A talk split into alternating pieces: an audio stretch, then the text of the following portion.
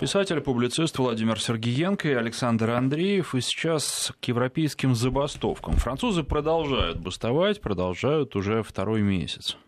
Ну, они не так активно забастовывают. Стачка, которая сегодня имеет место быть, это продолжение длинного-длинного разговора. Для того, чтобы понимать, откуда ноги растут, нужно знать всего лишь навсего условия работы французских железнодорожников. Первое – и самое главное, то, что французские железнодорожники имеют пожизненный контракт на работу. Его не могут уволить.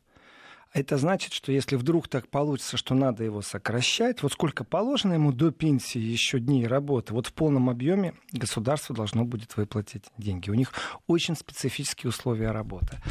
Конечно, с такими условиями никто расставаться не хочет. А на пенсию они выходят тоже раньше, ну, чем пораньше, другие. Да, как, как у военных практически. Железнодорожники как военные. Есть возможность выйти на раннюю пенсию.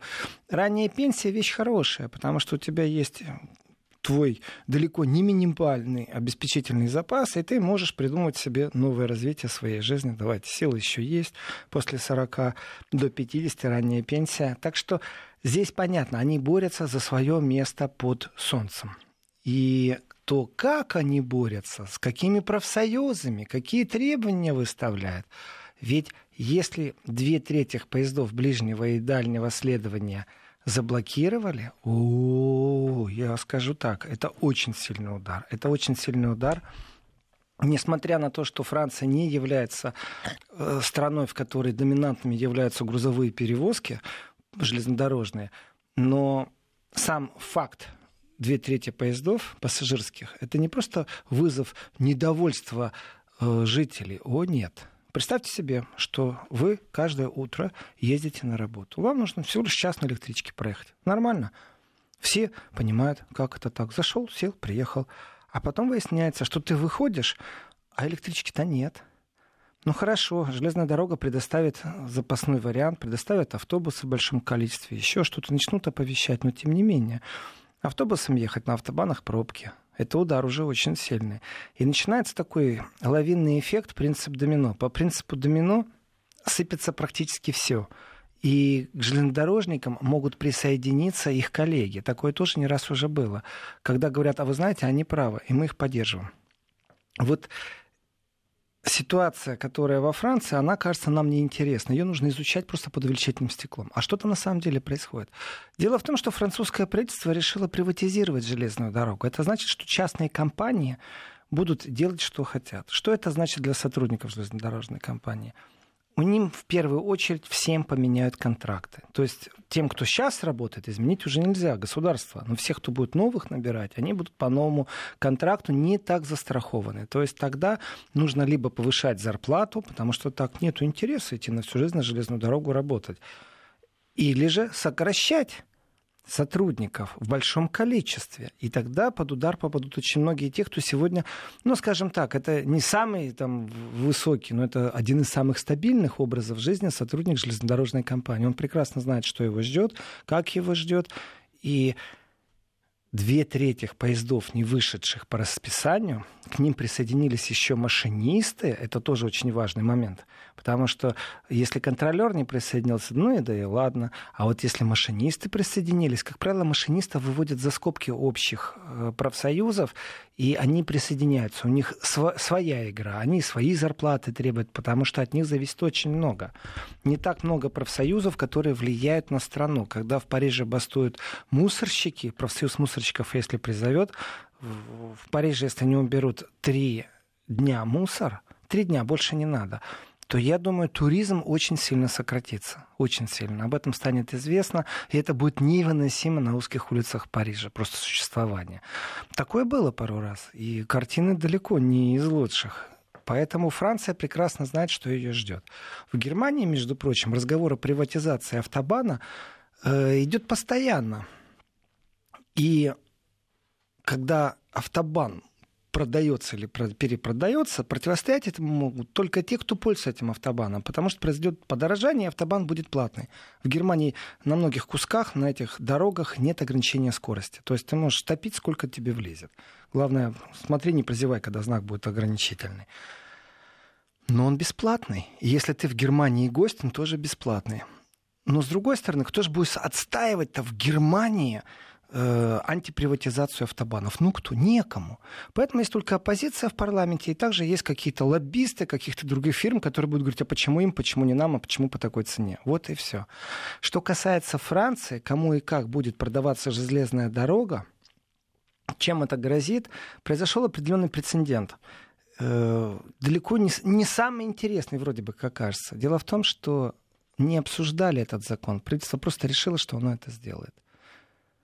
Вот здесь инструменты демократии. Вы решили, что вы можете себе позволить что-то сделать, вот, пожалуйста, получайте. Мы боимся за свое будущее. Вы через национальное собрание не прошли, не проговорили о том, что вы хотите сделать. Соответственно, извините, но мы очень-очень боимся теперь за свое будущее. Вообще Франция, она такая более динамичная, более живая. Им крикнуть и лишний раз выйти на демонстрацию — это милое дело. Просто они с большим удовольствием отстаивают свое гражданское право, которое не нарушается. Э, до чего может это довести в ближайшее будущее? Макрон, он же все время вот колеблется в вопросах в политическом присутствии жизни. Он далеко не самый лучший правитель. У него симпатии там раз-два и обчелся. Вот сейчас у нас железнодорожники побастуют, потом пилоты присоединятся к забастовке, потом еще кто-нибудь, потом мусорщики, а потом, глядишь, Макрон и слетит. Поэтому э, влияние на то, чтобы не продавали, не приватизировали, это инструмент. Когда кто-то объявляет о приватизации, вот в Германии противостоять некому. Гражданское общество такое, да, всем не понравится, что автобан будет платный. Но некому вывести людей за это. Нету заинтересованных. Ни один профсоюз не заинтересован в этом. Или в другом он тоже действительно, ему все равно. Даже наоборот, может э, появятся новые рабочие места. Во Франции же очень четко. И их пример другим наука. Выводите людей тысячами на улицы, добивайтесь изменений тарифов, например, зарплатных. Ну, надо сказать, что та забастовка, которая проходила сегодня во Франции, она не последняя, и уже известны новые даты забастовки. 18 и 19 мая французские железнодорожники снова будут бастовать. И это радует, что в середине мая еще раз позабастуют, потом еще раз позабастуют, и в этих еще раз и еще раз они будут так бастовать, пока не будут их требования удовлетворены. Требование очень простое. Не продавайте, не посоветовавшись с национальным собранием. То есть какие-то железнодорожники говорят правительству, с кем они должны проговорить. И, конечно же, железнодорожник не понимает своих преимуществ. Ну, ему тоже могут рассказать, что сокращение рабочих мест приведет к увеличению зарплаты, допустим. Но это на этом куске. И вы не бойтесь, вас всех доведут до пенсии. На что они абсолютно правильно говорят, а мы не должны в этом разбираться. Вперед, в парламент, разбирайтесь, национальное собрание. Там есть те, кто понимает, в чем суть этого вопроса. И вот мы будем верить им после того, как вы все обсудите. Представьте себе, железнодорожники заставляют правительство советоваться с парламентом. Вот это самое, что интересное, если выжить всю ситуацию из забастовки во Франции. Я думаю, здесь мы уже проговорили, и я бы перешел к следующему интересному событию в Европе. В Каталонии есть снова правительство, которое возглавляет никто иной, а преемник Пучдемона. Чем этот момент интересен? Он не интересен с точки зрения экономики вот для России вообще никак. С точки зрения демократических институтов очень интересен изучение этих процессов. С точки зрения самой автономии мы сейчас можем прийти к тому, что абсолютно по новым рельсам пойдет Каталония. Первый раз она пошла по рельсам демократического сопротивления. Давайте все будем решать в суде, давайте все будем решать в Конституционном суде, Давайте будем в мирных демонстрациях все решать. Что получилось? Что Пуч Димон оказался в изгнании. Он не может покинуть Германию, потому что вот-вот состоится суд, и он должен будет как-то суд, я сейчас имею в виду, решить, вмешивается ли Германия во внутренние дела Испании или не вмешивается во внутренние дела Испании и Германия.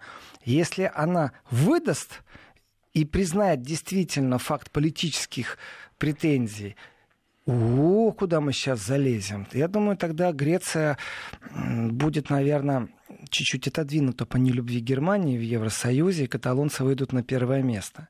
Если они выдадут Пучдемона, вмешавшись в политические дела. Если не скажут, что это политические дела, и мы на основании нашей Конституции не выдаем заключенных, тех, кто может все больше и больше получить где-то там тот срок, к которому мы не имеем отношения, и мы не видим его в делах состава преступления, тогда она вмешалась с точки зрения центра, с точки зрения Мадрида, опять же, внутрь каталонско-испанских дел. И опять же Германия принимает участие в маргинальном розыгрыше в Европе кто кого. Германия может не признать по политической линии выдачу, но что же ей делать с выдачей по линии растраты, госрастраты, которую Пучдемон инкриминирует? Э, тогда, да, хорошая мина при плохой игре. Признать, отдать на растерзание Пучдемон тогда попадает в ситуацию, где либо толпы демонстрантов его будут приветствовать, либо придется его освобождать из тюрьмы. Такой момент тоже возможен. Противостояние в Каталонии, оно абсолютно является экономическим. Каталония себя чувствует дойной коровой. С этой дойностью она идет к его величеству, монарху испанскому и говорит, пожалуйста, давай как-то сделай, чтобы деньги, которые мы даем, а это 16 миллиардов годовых, ты, когда будешь их как-то распределять, сделай так, чтобы мы видели, на что они хотя бы уходят. Плюс нам дайте чуть-чуть, пожалуйста, побольше. И не забудьте, мы в Каталонии хотим ввести обязательно в общеобразовательную систему каталонский язык. На этом они успокоятся, им не надо тогда выходить. Но центр в Испании решил, что нужно поступать по-другому. Каталония уже потеряла самых крупных игроков бизнеса. Их нет. Каталония может еще потерять столько же, но у нее есть ее национальная гордость и абсолютно спокойное демократическое существование, в котором она пробует изменить свое пространство. Давайте перекинем вот все то же самое на Украину. Далеко ходить не надо. И попробуем перевести это в судебные инстанции, в парламентские слушания, в избирание э, комитетов и подкомитетов. То есть вся разборка, которая происходит, она будет происходить по другим нормам. Проиграли каталонцы или выиграли каталонцы, разницы нет. Они идут определенным путем к своей независимости, притом идут уже долгие годы. Если в Украине произойдет то же самое, вот тогда каталонцы скажут, мы для вас были примером.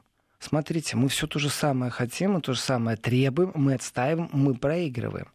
Но точно так же не могут сказать, мы не хотим опасность нового витка в конфликте существует. Если на территории Испании разгорится ситуация, похожая на события в Северной Ирландии, это будет абсолютно новый элемент существования сегодняшней Европы. Об этом тоже мало кто сейчас думает. В наше время, с нашей интенсивностью, я могу сказать, и вы, Александр, уверен, мне скажете, кого обвинять в разогреве э, сепаратистских настроений в Каталонии. Ну, народ же надо разогреть. Я уверен, вот я уже могу сказать, что весь Запад будет говорить, что это не Китай. Я думаю, что обвинят только Россию, еще раз Россию. Кого еще нужно обвинять? Ну, то есть на выборы в парламенте Каталонии на этот раз повлияла Россия. Что касается предыдущего премьера Пучдемона, его часто упрекали в том, что он недостаточно жесток и недостаточно последовательный. А что касается... Жаким Тора зовут да. нового главу Каталонии. Чем он известен, насколько он может оказаться жестким политиком? Вообще-то он известен тем, что он э, последователь Пучдемона, абсолютно такой стопроцентный сепаратист. Он не прошел в первом раунде, во втором раунде он не прошел, в третьем раунде он прошел, ну, там буквально два голоса разница, то есть 68 э, парламентариев из 135. Это действительно просто большинство. Перевес в 2-3 голоса. Понятно, кто его избрал, понятно, почему его избрали.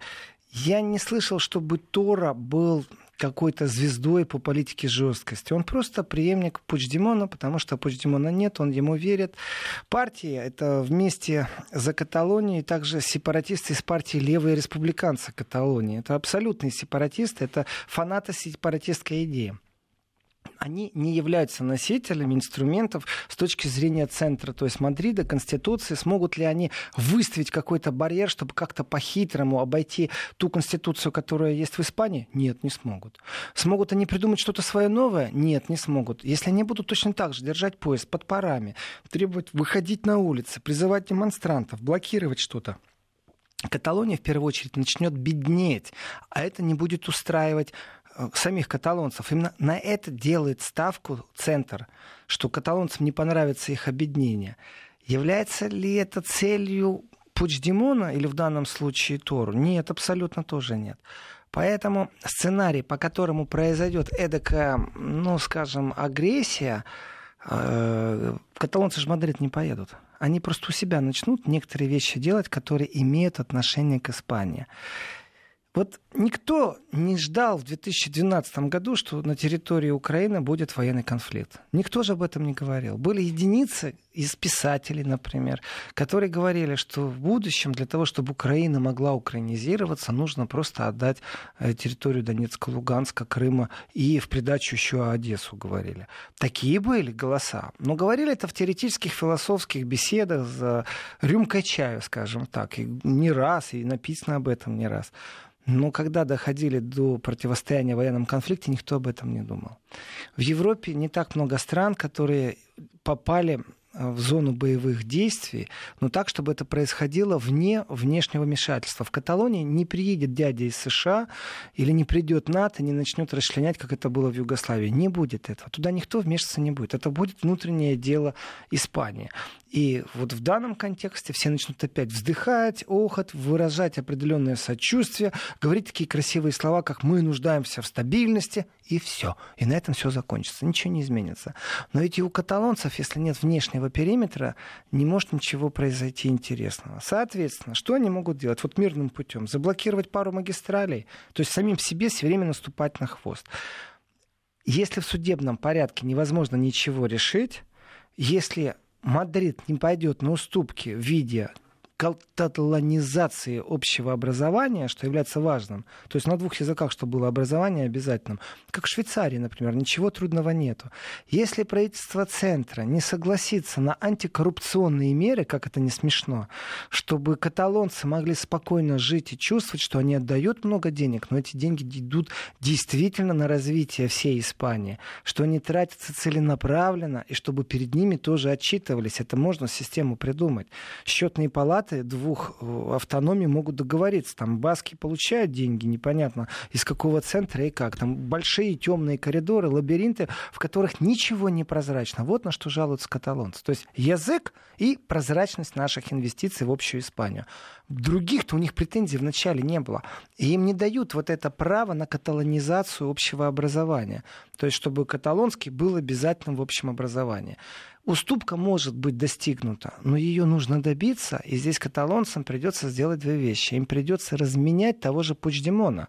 Там же не только Пучдемон находится под следствием, там и другим чиновникам предъявлены э, ордера об аресте. Поэтому события в Каталонии, они вот вроде неинтересны, но представьте себе, что вот одна из трех дорог, она ведет вообще к вооруженному конфликту, контрабасному а, оружию. Контрабас это такое контрабандное жаргонное выражение. И в этом направлении, как бы Испания не хотела, здесь нужно навалиться всем миром, чтобы это оружие вдруг не появилось непосредственно в Каталонии. Сколько времени понадобилось, чтобы Майдан в Украине произошел, печеньки пораздавать там где-то направо-налево? Сколько денег нужно? Это все просчитывается и заполыхает. Всю точно такую же технологию, только в сердце Европы. Ну, а с другой стороны, Ким Кора, если он последователь Пучдемона, если он э, такой же ну, относительно мягкий человек, далеко не революционер, кто будет стоять за всем этим? История нам говорит, что появляются радикалы – и эти радикалы нуждаются в финансировании.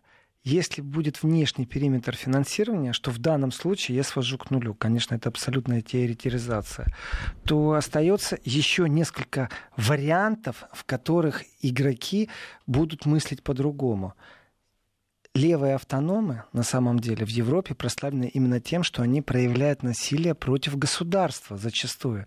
И их насилие выражено вот просто. Нужно разбить витрины, нужно просто похулиганить, перекрыть автобаны, покрышки поподжигать на автобанах у них нет цели. Здесь же у левых автономов появляется определенная цель. И с этой целью жить веселей становится. Они и так уже по своей сути автономы левые. Левые автономы — это что-то типа таких революционных социалистов, то есть людей, которые стремятся к социальной справедливости, к изменению к налоговой системе, но в связи с тем, что большой капитал может очень хорошо всех подкупить и перераспределить прибыль так, что политики ничего не будут менять, поэтому с ними можно разговаривать только на языке силы. То есть такие революционеры. Э, и в этой точке зрения именно они, ну, скажем, они еще с ними разговаривать можно, они все-таки в парламенте Каталонии, именно они являются партнерами партии Пучдемона, и Туры по своей сути, конечно, от Пучдемона ну, ничем не, не отличается, и он практически назначен Пучдемоном. И получил он свое место ну, с таким минимальным преимуществом, что даже смешно. Это простое голосование. Первый тур, второй, вот и обыкновенным большинством ну, там, То есть получается, голоса. что изначально политика со слабыми позициями. Абсолютно, абсолютно. И она в никуда и никак. Это будет, знаете, такая, Александр, риторика по праздникам. Ура, мы добьемся, мы сейчас освободим Каталонию от испанской монархии, монархии, мы начнем вести наш новый мир, и все, и на этом все будет затухать. И если и появятся какие-то бригады, то они сами же будут против. Вот когда были бригады красные, РАФ, в Западной Германии террористические, они там история изучения, как они появились. Это что же очень интересные аспекты. И вот этот вот придых, например, в Баварии, ведь в Германии движение Райхсбюргеров их называют, это движение, которое не признает сегодня власть в Германии официальных органов, официальных инстанций. Это движение есть. Оно нелегальное, но оно есть. Они смотрят на каталонцев, они часто они говорят, что им надо помочь, с ними надо что-то делать. Мы тоже вот не признаем и не знаем, что с этим делать э, вообще вот на территории Евросоюза. Каталонцы по своей сути, они внутри э, вот этих процессов брожения. Никто там ничему не удивляется. Все прекрасно знают, как каталонцы относятся к испанцам. По экономике точно так же можно сравнить Калифорнию и все США. Калифорния это огромная экономика, но она же не хочет выйти из США. Ну кто его знает, что будет лет через пять или через десять? Если будет повод зажечь бензин с канистром за два печеньки, а, или там за три печеньки, как это уже было у Украины.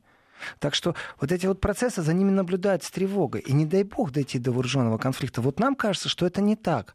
Нет никаких внешних периметров, которые бы деньги инвестировали, которые бы профинансировали все это. Нету. Внутри каталонцы будут содержать сами себя как-то вот этих вот малопротестных движениях, и все. Это даже не курды.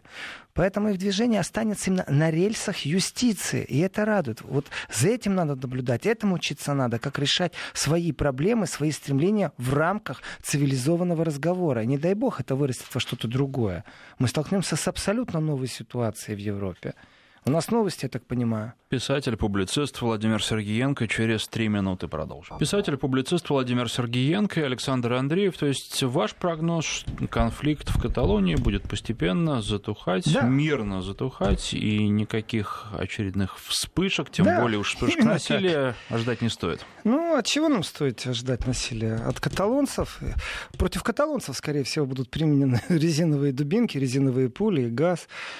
И в самой Каталонии, ну, давайте правду посмотрим в глаза. Ведь 66 голосов за, 65 против. То есть простое преимущество в один голос. Это говорит опять же, о том, что не все идут на поводу у этой идеи. И каталонцы, по своей сути, какие бы они горячие не были парни, действительно, вот я вернусь к модели Украины, если нет внешнего периметра, внешнего финансирования, внешней структуризации, для того, чтобы все это сделать, нужно инвестировать определенные ресурсы. Людей нужно научить бастовать, скажем так. Еще и найти тех, кто готов это делать за небольшие деньги и надолго. А вот здесь вот таких вообще в Каталонии нет. Соберите палаточный городок, который будет мотели, коктейли Молотова вам бросать. Нет там такого. И нет никого, кто, кто бы на пушечный вы, выстрел подошел бы и стал вот разогревать такие настроения, что смотрите, у нас ничего не получается конституционным путем, поэтому нужно переходить к насилию.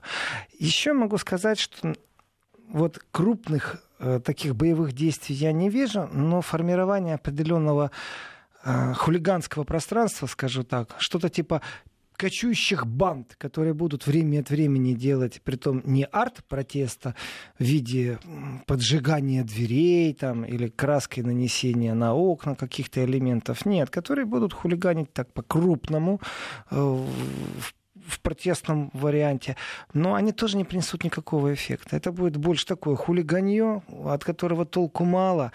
И большие крупные шаги, скажем, ну, к осени можно ожидать попытки крупных больших демонстраций, потому что тоже все это нужно организовать. И еще, конечно, можно все это привязать сейчас к решению суда в Германии. Если пусть Димона выдадут, то выйдут не тысячи, десятки тысяч людей на улицы в Каталонии, но это будут именно мирные протесты. В заложники они брать никого не будут, терроризмом заниматься они не будут. Э, и так они напуганы, что много бизнеса ушло, большого капиталистического присутствия в виде страховых компаний, в виде банков, как главные квартиры, сразу поменяли штаб-квартиры, пописали, поменяли прописку.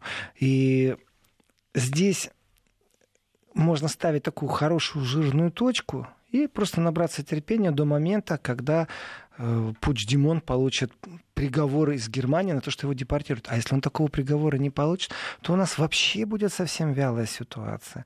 И с точки зрения искусства протестов и искусства вести разговор в правовом поле, и там, где сейчас находятся каталонцы, даже если они проиграют, это достаточно правильный подход в сегодняшней Европе. Все остальное приведет к конфликтной ситуации, которой никто рад не будет. Поэтому все будут максимально мешать увеличению сепаратистских настроений. Сейчас начнут делать опять интересным пребывание в Каталонии с точки зрения возврата тех больших капиталистов, которые уже ушли. И точно так же, я думаю, Центр, понимая всю напряженность, что это смесь коррупционных претензий и также национальной гордости в виде изучения, ведения образования языка каталонского, просто пойдет на минимальные уступки, но, но очень минимальные. С точки зрения языка, да, с точки зрения прозрачности коррупции, ну, скажем, два-три коридора подсветят, по которым деньги утекали, даже вполне допускаю мысль, что найдут крайних, накажут их. Ну, допускаю, почему нет? Это важнее, чтобы в стране была стабильность. Если же каталонцы вдруг рискнут, то жесткость полиции, она понятна, она будет опять резиновые пули, будет газ, будут дубинки, настроение отобьют. То есть войны не будет, отколоться им никто не даст. Вялотекуще, надо за ними смотреть, как они настойчиво все это делают. Мадрид пойдет на уступки. Точка. Все, неинтересно, скучно. Вот примерно такое отношение к Каталонии, Александр.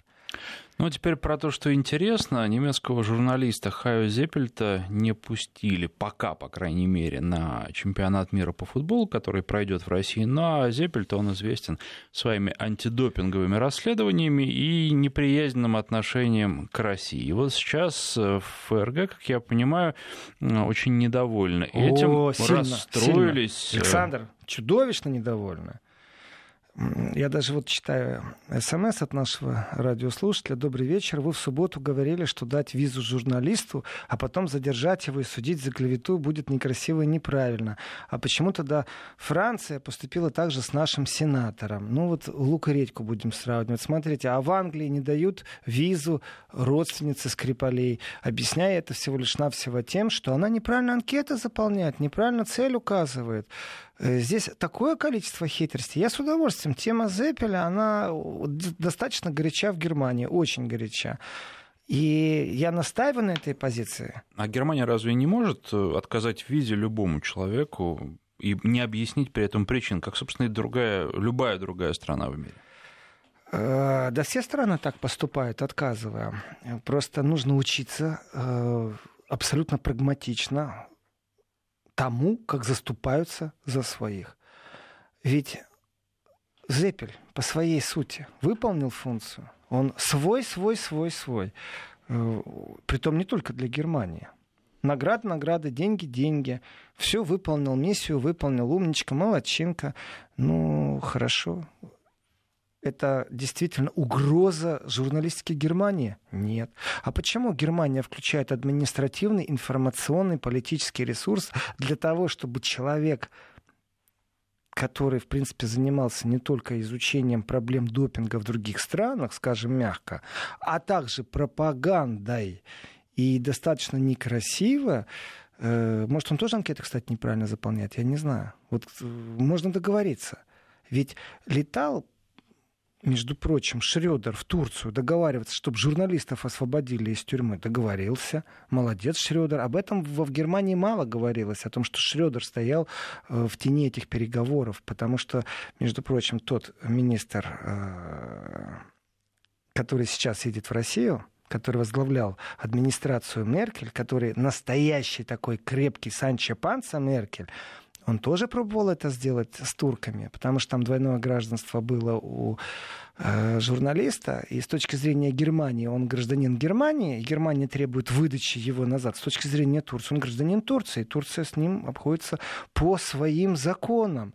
И Петер, когда полетел в Турцию, там договариваться пробовал, у него ничего не получилось. У него вообще ничего не получилось. Шредер вмешался, Шредер договорился. Тишина. Это был договорняк политический. Вы отпускаете кого-то в России, Россия дает еще на кого-то. То есть треугольник целый. И Германия, может, получит США, как снимать определенные пошлины на сталь. О, вот это будет дело, давайте. Давайте научите. Может, Германия научит США, чтобы США в Иерусалиме не открывала свое посольство? Давайте. Так нет же, они говорят, что какая-то угроза, что Россия мешает. Момент, момент. Я это говорил вчера, я это говорил третьего дня, я этого и сегодня скажу. Не надо унижать других журналистов в Германии.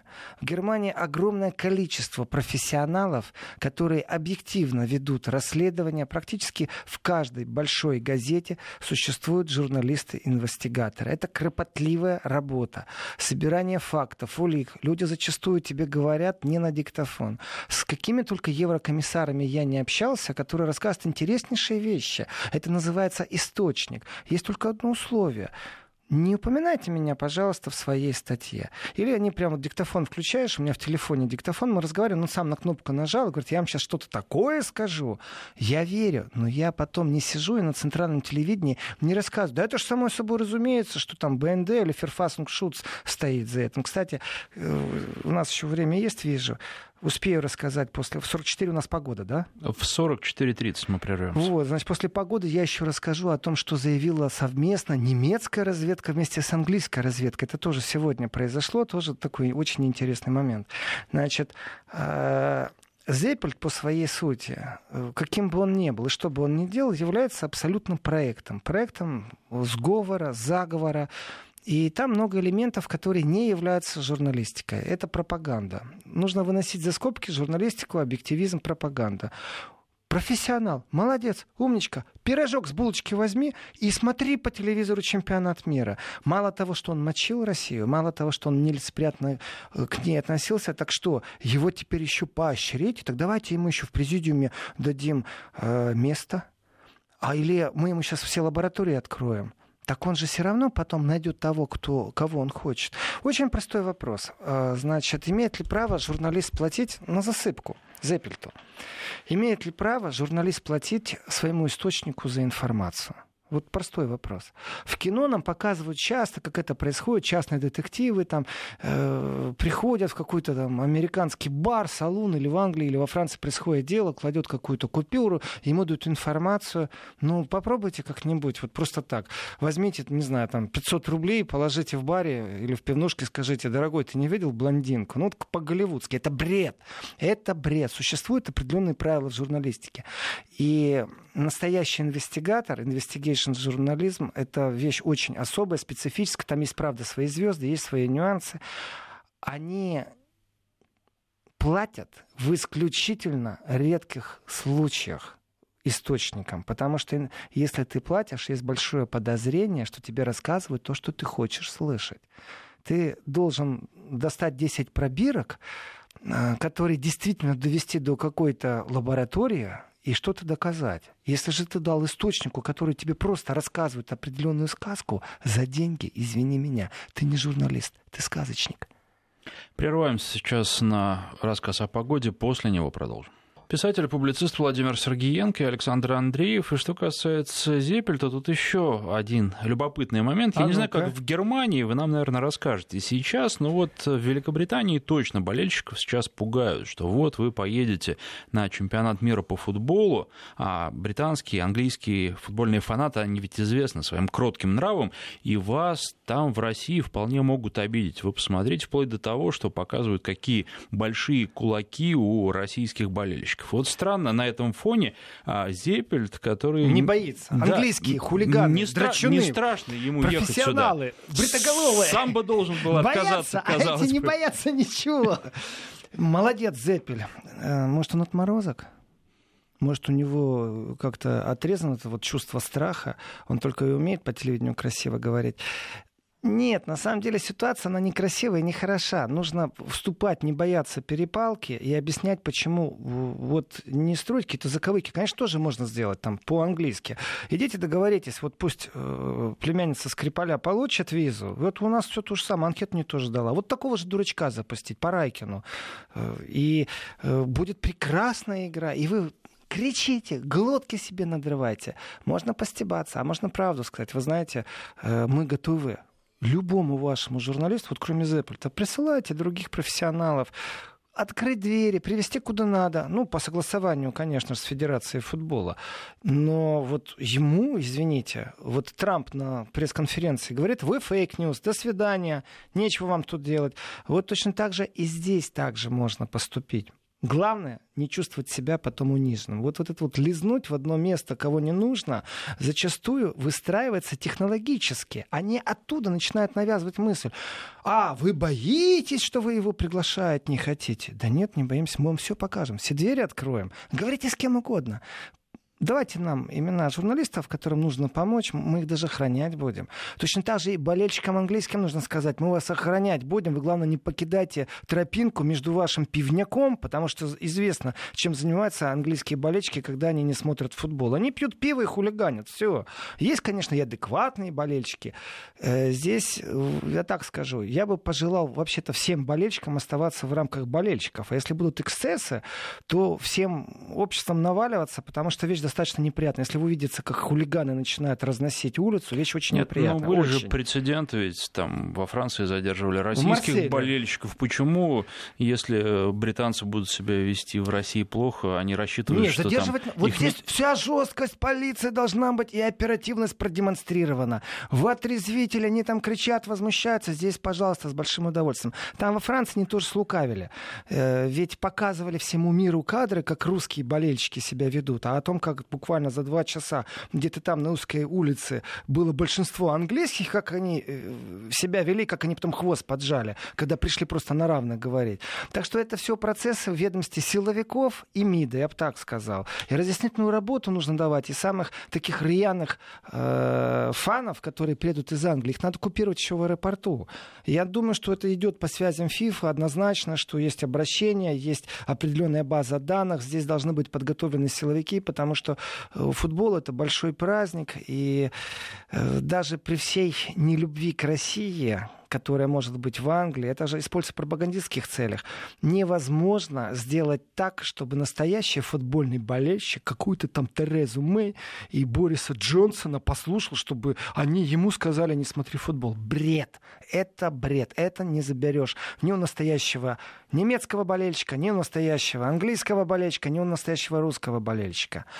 У меня совсем мало времени, не досмотрел, но должен обязательно сказать. Дело в том, что в Берлине э, такой симпозиум интересный был. Называется «Гибридные угрозы». Пропаганда и кибератаки дешевле танков и ракет. Эти слова принадлежат заместителю генерального секретаря НАТО. На этом же симпозиуме выступил глава э, Ферфасунг это разведка Германии внутри, защита конституционного порядка. Ну, вообще там все силовики присутствовали. И, конечно, нужно об этом подольше говорить, э, что я сделаю в следующей передаче.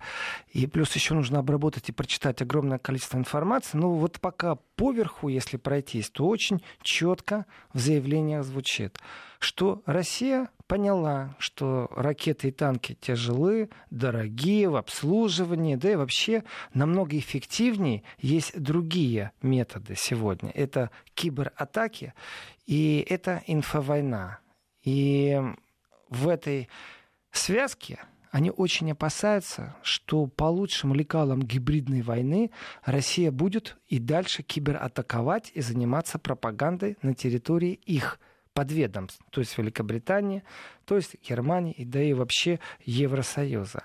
Поэтому глава Федерального ведомства по охране Конституции Ханс Георг Мансом на открытии вот этой 15-й конференции «Гибридные угрозы. Совместный ответ» э, не просто озвучивал, а он объединяет сейчас определенные структуры в определенном порыве. Для того, чтобы противостоять кибератакам, что очень тяжело, при том, что он говорит, что неизвестно, откуда они исходят. На прямой вопрос есть прямой ответ. Вы настаиваете, что это русские? Нет, никто там не настаивает. Оно в воздухе витает, что э, это из России. Но, тем не менее, ведь были уже гибридные войны. И хорошо, что нету горячих войн. Насколько нужно привлекать сейчас разведку и вообще пиар вокруг этого дела создавать, что мы живем в пространстве, где от кибератак много зависит? Насколько нужно из бюджета денег подсосать, чтобы расширить пару отделов? Э, эта конференция посвящена этому.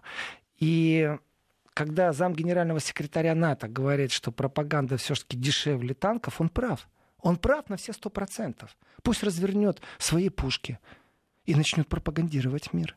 Пусть отзовет Германия свои леопарды, которые в странах Балтии всего лишь 130 километров от Ленинграда, Санкт-Петербурга. В памяти не осталось ничего или как? Поэтому ты прав, скажу я тебе, э, зам генсека НАТО пропаганда сильнее. Займись, отверни танки, отверни пушки.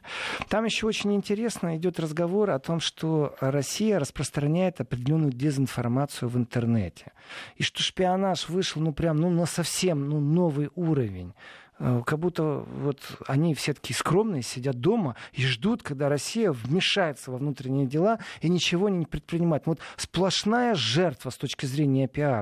Есть такая штука, если вы хотите вызвать симпатию, то, и особенно денег, то надо, нужно ну, такой, прикинуться сироткой, бедной, несчастной. Вот что они и делают. Значит, э, там выступал э, никто иной, как Эндрю Паркер. От него ну, ничего хорошего ждать нельзя. Это глава Ми-5 разведки Великобритании. России понятно, как он относится. Все, что связано с делом Скрипаля, он, конечно же, имеет к этому прямое отношение. И он просто взял и обвинил Россию в, этой, в распространении дезинформации. То есть вы там все это делаете, вы настолько глухие и наглы, и вы продолжаете в эту игру играть теперь на территории Германии. Ну, на этом симпозиуме по современным гибридным войнам и гибридным опасностям. Поэтому насколько нам это сейчас опасно, нужно прочитать просто все, что там говорилось. Это достаточно много, э, знакомиться с материалом. Но тенденция четко видна. Потому что а, безопасность, привязка к кибератаке и Россия всегда стоят, как будто они друг против друга на Западе. Изменить это в ближайшее время нереально. Нужно только смотреть, какие у них веяния, какие у них тенденции, насколько они сейчас будут выстраивать систему. Э, скажем, охоты за ведьмами. Здесь же все очень просто, это тоже интересно. Значит, из Монако взяли, переслали пару пакетов документов в Великобританию. Оказалось, что французская разведка с 2002 года бегала за миллиардером Чандлером. Чандлер никто иной, кто создал, ну, в общем, он основатель. И его деньги сыграли основную роль э, в институте, который поддерживал великобританский Брексит, выход из Евросоюза. Так теперь его обвиняют в том, что он завербованный Россией работает на Россию. То есть началась эта атака. Тема интересная. К концу недели документы все уже будут в доступе большом, и мы эту тему разовьем. Писатель и публицист Владимир Сергеенко, спасибо.